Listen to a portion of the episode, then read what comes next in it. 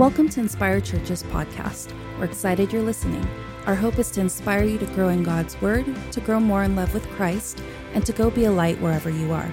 To find more teachings or donate to the ministry, visit us at inspirechurches.com. Good morning, Inspire family, friends, those of you who are joining us for the first time. I welcome you. My name is Philip. I am one of the pastors at Inspire Church. If you're here at 9:15, I'd like to greet you. If you're here at 11:15, again, uh, thank you so much for joining us. This morning, we are going to be uh, going over Romans 15, and we're going to cover 33 verses. Now, the exciting thing about this is that if you've been with us since September, we are two chapters away from finishing the book of Romans together as a church family. So today we're going to cover the entire uh, chapter 15, 33 verses, and really the first half of chapter 15, verses 1 through 13. Paul is going to finish a conversation that he started in chapter 14. Pastor Roger did a great job of laying the groundwork for that regarding unity and division in the church. And then in verses 14 through 33, Paul's going to change the subject entirely and begin to talk about his own personal ministry as a missionary. And so, even though there's going to be a subject change, I'm going to do my best to say some things about Paul's personal mission, but I'm really going to focus in on the first half of chapter 15, which talks specifically about the unity of the church. And I love what Pastor Rogers said last week. Unity is not uniformity. We need our differences. The goal isn't to be a church full of clones. We need our differences. And some would ask, well, why do we need differences? Listen, differences help us confront our unrealized idolatries. When somebody has a difference of opinion, uh, it, sometimes it could trigger us and it could expose things in our hearts that we did not know were there or they were buried and hidden beneath the surface until a difference of opinion came in and all of a sudden an idolatry is exposed. We need differences. We do not need a church full of clones. So, what Paul is trying to teach the church at Rome in chapters 14 and again here in 15 is that even though we may not always think alike, are you ready? The church should love alike. You see, if unity is the aim, if unity is the goal, then love is the primary way in which we achieve it. And this is what I love about the Apostle Paul. He tells the church, don't just talk about it, be about it. And so here's what we're going to do we're going to dive into these 33 verses together. And we are going to press play and we are going to go on this journey.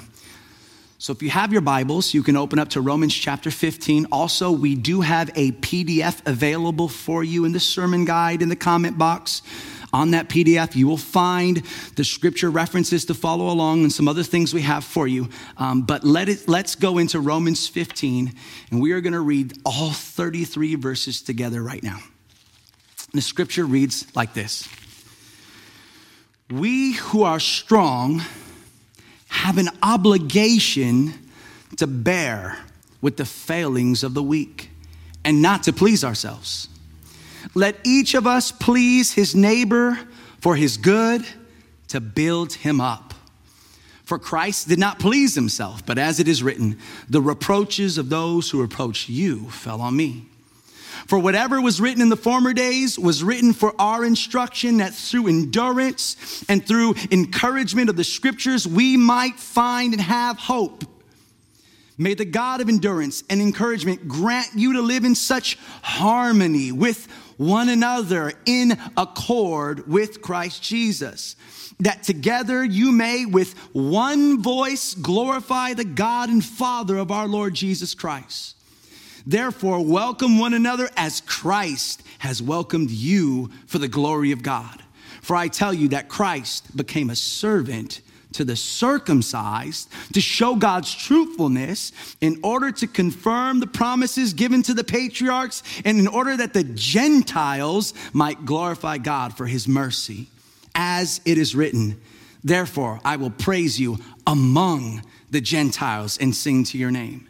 And again, it is said, Rejoice, O Gentiles, with his people. And again, praise the Lord, all you Gentiles, and let all the peoples extol him. And again, Isaiah says, The root of Jesse will come, even he who arises to rule the Gentiles. In him will the Gentiles hope. May the God of hope fill you with all joy and peace in believing, so that by the power of the Holy Spirit, you may abound in hope. Now, as we get to verse 14, Paul changes the subject and begins to talk about his mission.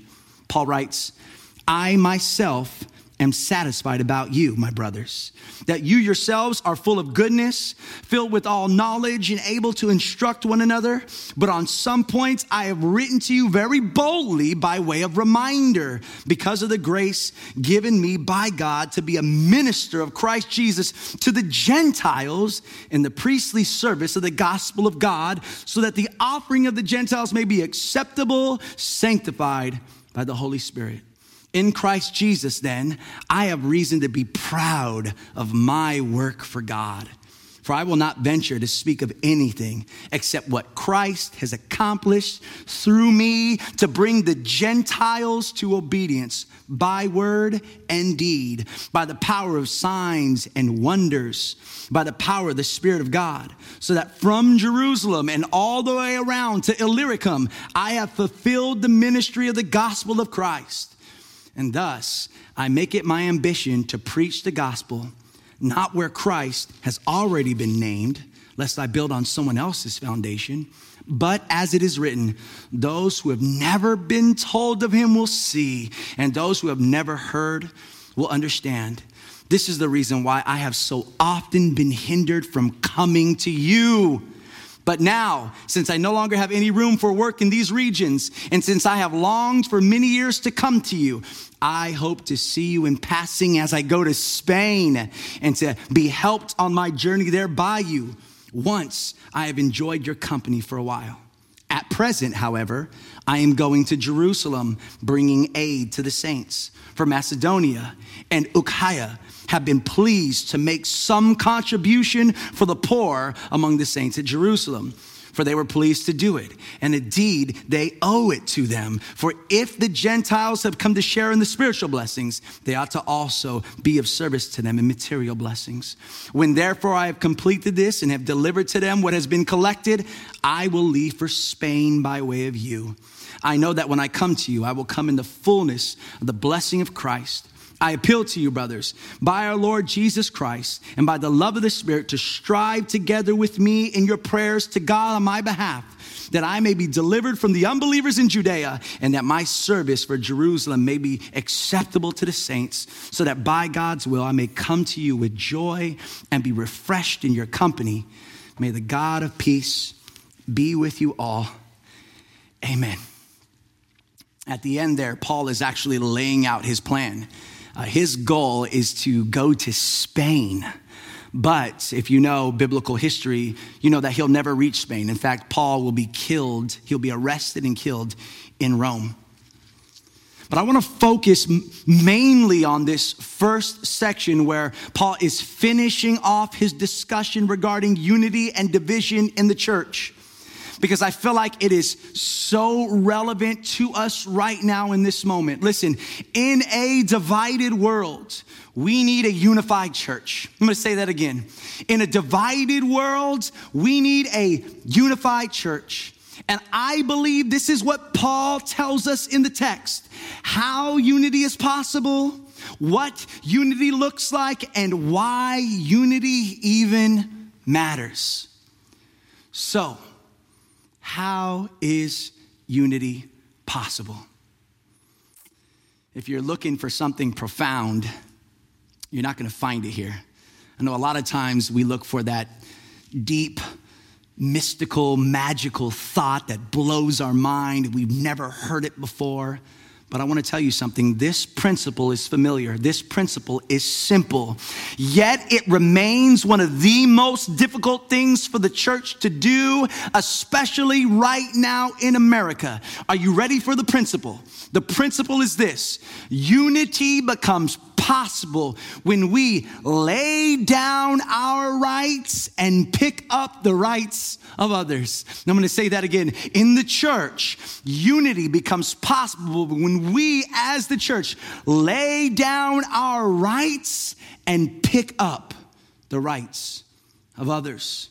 You see, according to the Apostle Paul in verses one and two, unity begins when the stronger in the body of Christ relinquish their position of strength to intentionally come alongside and lift up those who are weak.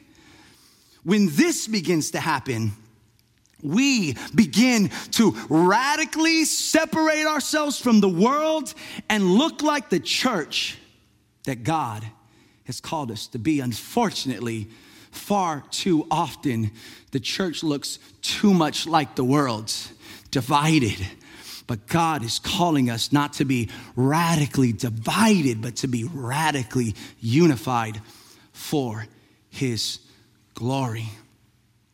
Now, I want you to see this here in Romans chapter 14 and now in chapter 15. Paul is only echoing to the church in Rome what Jesus taught his disciples in Matthew 20, 25 through 27. Do you remember this conversation? Jesus told his disciples, You know that the rulers of the Gentiles lord it over them, and their great ones exercise authority over them. It shall not be among you, but whoever would be great among you would be your servant. I'm to say that again. Whoever would be great among you must be your servant. Whoever would be great among you must be your servant. Listen, if you didn't believe in the realities of things like systemic injustice, you do now. Because in this world, in this system of this world, the weak are made to serve the strong. But in God's kingdom, in God's system, in God's church, the strong who are willfully ready to serve the weak in the systems of this world, the weak are dominated by the strong. In the systems of this world, the weak are made to serve the strong. But in the system of the kingdom of God, the strong are made to serve the weak. If you didn't believe in privilege, guess what? In this world, there is privilege, but in the kingdom, there is sacrifice. In this world, there is preference, but in the kingdom, there is difference. In the world, we go high to rub shoulders with the powerful, but in the kingdom, we stoop low to wash the feet of the weak. This is how unity is achieved in the body of Christ. Those who are privileged and preferred lay those rights down in order to lift up, bear with, and build up those who are weak. And if you disagree, or if you're unclear, Paul says, Look no further than our Lord Jesus Christ Himself, who embodied what it meant for supreme strength to lay down and to lift up ultimate weakness. So, what does this actually look like? Paul gives us three examples in the text of how Jesus Christ embodied what the church should become. The first one is we look at Christ's incarnation. The second one is that we look at Christ's forgiveness. And the last one is we look at Christ's radical racial reconciliation. Number one, we look at Jesus' incarnation. Verse 3 in chapter 15 says this For Christ did not please himself, but as it was written, the reproaches of those who reproached you fell on me. Now, I want you to get this.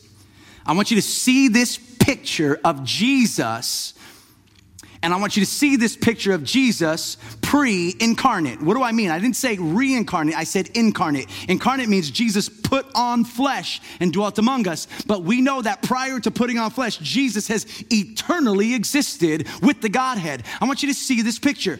In eternity, perfectly satisfied and in relational bliss beyond our imagination, Jesus said, I will go. I will leave my place of ultimate privilege. I will do it voluntarily, and then I will fully immerse myself with the hurting, the dying, the broken, the helpless, and the poor. And we in the church, even today, still struggle going outside and bending low for those who are in need, where Jesus incarnated perfection, he left me perfection, and he stepped down voluntarily into our world. How can we do this for the world if we still haven't done this for one another inside the church? Secondly, we look to Jesus' forgiveness. Verse 7 of chapter 15 says this Welcome one another, and I love this, as Christ has welcomed you. That's deep. Welcome one another as Christ has welcomed you. Before we become intolerant of others, remember Christ tolerated you. Just sit and remember who you were. Just sit and remember your sins. Just sit and remember your rebelliousness. And before you can't stand someone else, remember Christ stood you. This is deep, maybe a little offensive, but we need to start accepting others in the church to the degree that Jesus accepted us. He accepted me with my innumerable blind spots and prejudices. He accepted me with my psychological hangups and mental shortcomings. He accepted me with my cultural naivety. He accepted me with my racism and prejudice. He accepted me in my selfish idolatry and my stubborn ignorance. And I love, love, love that Paul uses the word welcome. It implies so much more than just basic tolerance, but it implies hospitality and invitation. What is hospitality? An invitation to open up your private space and invite somebody in to invade that space, or better yet, invite them in so that you can see through their eyes and experience what they experience. Church, this is unity, this is solidarity, this is empathy, this is compassion. How can the church exemplify this to the world if we can't even get it right with one another? Number three, we look to Jesus. Are you ready? This shouldn't even be radical, to be honest. This should be obvious. But right now, in this season that we're in, it just feels like it's radical, but it shouldn't be. We look to Jesus as racial reconciliation. Why is that so hard? Why is it so hard for us to see racial reconciliation?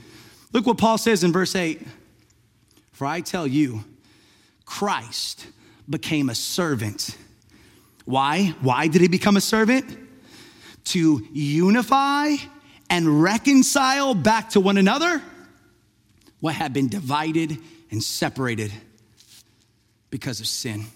I want you to see this. Sin separates, sin divides. Christ shed blood and broken body first reconciled us back to God. But Christ shed blood and broken body reconciled us back to one another. Six times in four verses, from verse 9 to verse 12, Paul quotes Old Testament passages pointing back to God's plan. Are you ready? To unite Jew and Gentile in one body that would bring glory to God. Right now, in this moment, The church should be leading the way and serving like Christ. Our black brothers and sisters, right now in this moment, we should be listening and lamenting and doing all we can in our power to demand credible and lasting change in a system that has destroyed God's people. This is our moment, Inspire Church. If you're wondering where does Phil stand, where does Inspire Church stand? We stand for the oppressed and the marginalized. Inspire Church, it's our moment to decide if we're going to be a church divided or a church united under the shed blood and broken body of Jesus Christ. And I must tell you what the gospel implications are. Sin separated us from God. Sin separated us from each other. Sin separated us from creation. Sin separated us from paradise.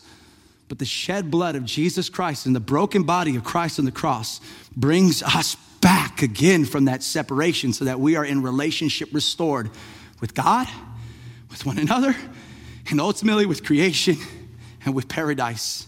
This is the gospel. Why? Why does it matter? Why does unity matter? Why, should we give up our rights? I, I like my rights. I, I kind of like my privilege. I like that I have strength. I like my, that, that my voice is heard. Like, why, why should I give up these luxuries? I've worked hard for them. I've earned them. I deserve them. Why? Why does unity matter? Why should we give our rights, our, our, our pride, and our life up? Well, Paul and Jesus give us the only two reasons we need. Why? For glory and for mission. That's why. Why? For glory and for mission. What do I mean by glory? Not your glory, not my glory, but for the glory of God. Unity matters for God's glory.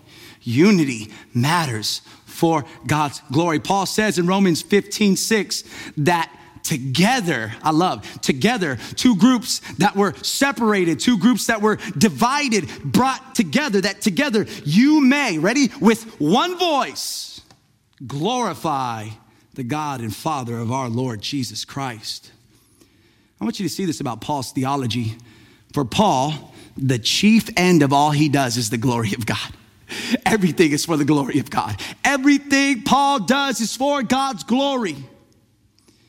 And I love what Pastor Matt Chandler said, referring to God's glory. He said this From the beginning to end, the scriptures reveal that the foremost desire of God's heart is not our salvation, but rather the glory of his own name. Wow. God's glory is what drives the universe. It is why everything exists. This world is not present, spinning and sailing in the universe so that you and I might be saved or lost, but so God might be glorified in his infinite perfections. Let me just break that down to tell you what that means. That means that you're not the main character in this story. You're not the star in this movie. God is the main character. God is the star. It's not about our glory, it is about the glory of God. Why unify? Because it brings glory to God. Why lay down our rights and pick up the rights of another? Because it is an act of worship. And I love this. Despite all the church's differences, just think about all the differences the tangible, the obvious differences age, right? We have generational differences, then that causes pain in the church. I know older people and younger people who actually begin to divide because of age, old school and new school, and, and everyone is insecure about how old they are, how young they are. We divide over age. Think about race right now, culture, ethnicity. Despite all the church's differences, God is uniting his people so that the sound coming from the church building into the world is a song of praise of God's glorious grace. It is one voice singing glory to God who has made varied peoples one people in Jesus Christ. Lastly, Unity primarily matters for the glory of God, but unity matters for mission.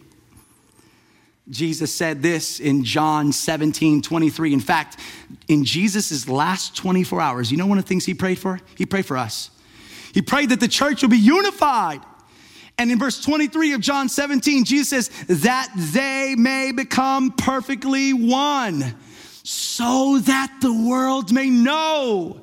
Unity is attractive. People long to love and be loved. And a divided world, the church should be a mission that is beautifully united. Paul didn't just talk about it, but he lived mission.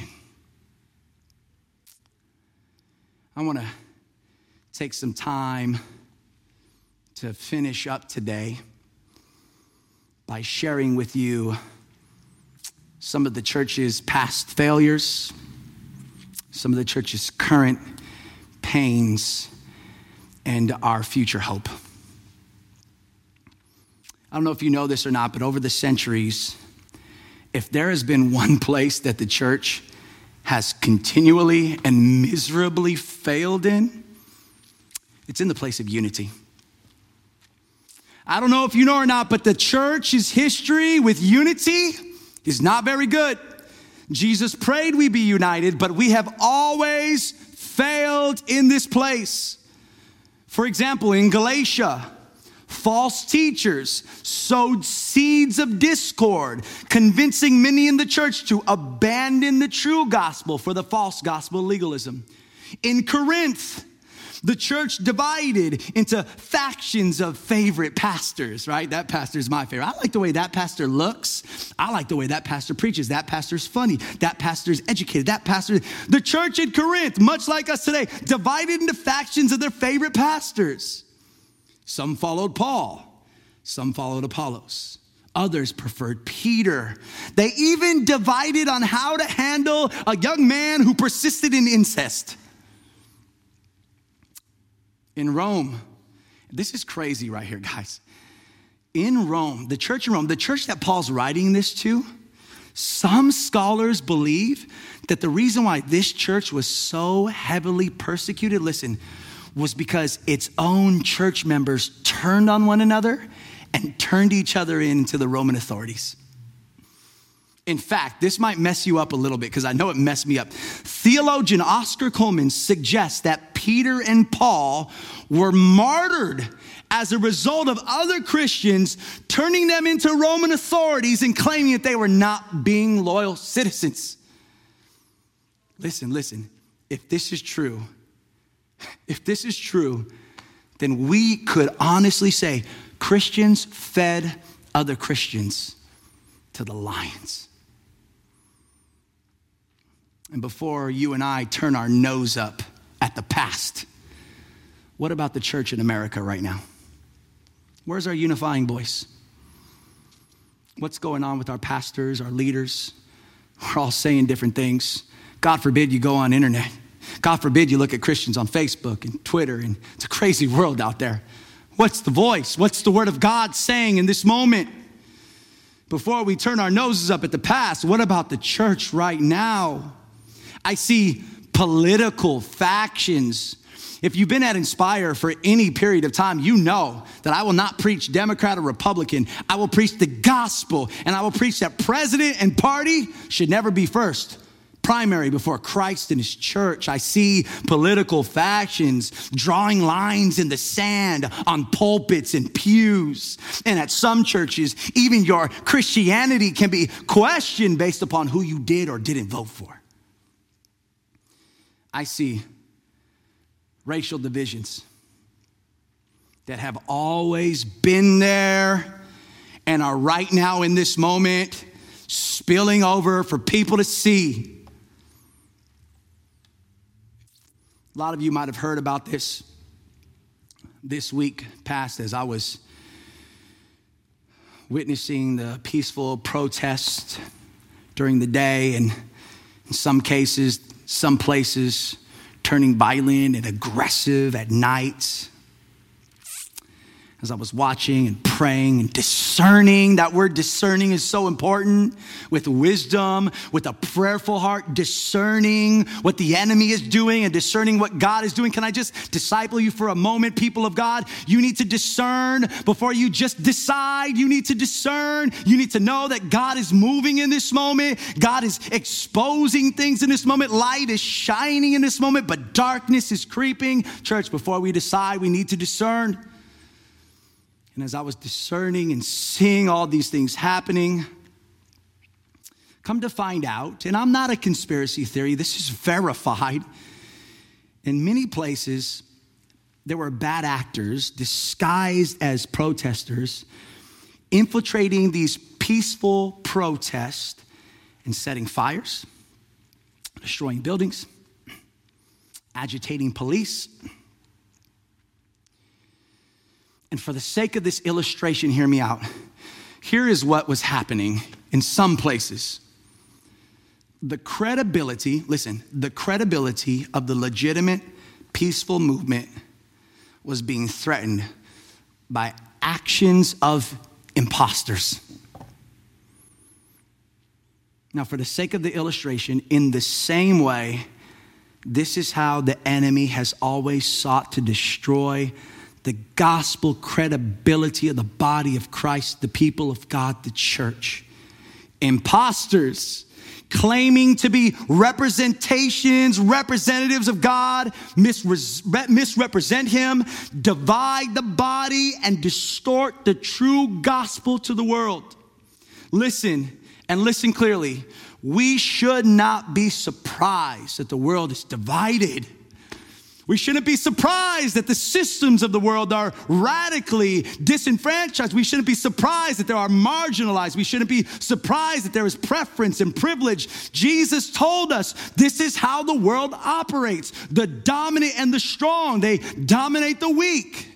We shouldn't be surprised that the world is divided, but we should be provoked when we see that same radical division in the church of God.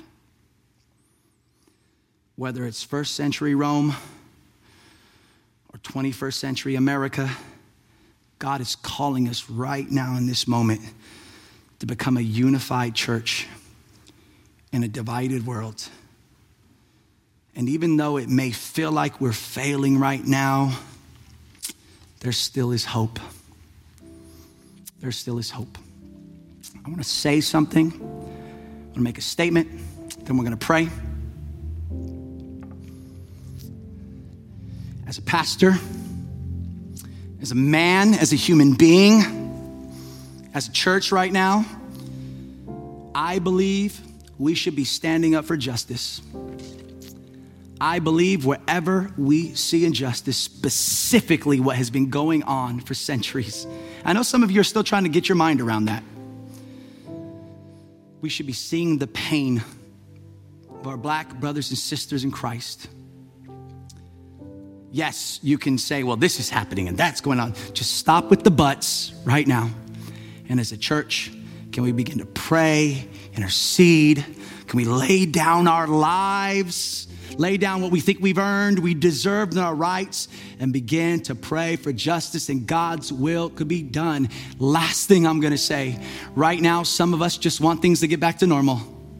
Like the pandemic has been crazy. Like we just can't wait to get back to church. Can everything be normal? And then all of a sudden, there is this breakout of protest and this breakout of violence erupting in the street, and we're we're doubly scared and we doubly want things to get back to normal. But could I say, is it possible that God has allowed this disruption to take place so that we can stand up and be a voice for change?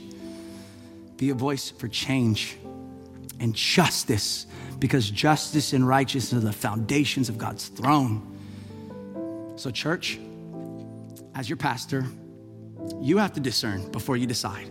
But what I've discerned for myself is this right now, God is calling us to lay down our lives for our black brothers and sisters and begin to do for them what Christ did for us. Let's pray. Father, we need you. I need you. It is not easy to lay down our lives, but for the sake of unity and for the sake of the glory of God, we will do this. I know that some listening to me right now might even think that this was a political sermon. But Father, I pray that your gospel will be glorified, your word would be clear, and I pray that everyone who's hearing my voice would discern before they decide. And God, I just personally, I come against racism. I come against hatred. I come against white supremacy. I come against, Lord, I, I repent for the silence of the church. Lord, I pray that you would teach, teach us, show us, move us in compassion and sincerity and solidarity and empathy. We would lay down our lives for our brothers and sisters in Christ. We are not divided, we are one. Lord, let it start with me. Let it start with Inspire. Let it start with us. We love you. In Jesus' name, amen. God bless you. Thank you for joining us for this week's Inspire Churches podcast. Don't forget to share or subscribe to join us every Sunday. You can keep up with Inspire Churches through Instagram at Inspire Churches or on Facebook at facebook.com slash Inspire Churches. To support the ministry, you can click on the link in the description or visit us at inspirechurches.com for more information.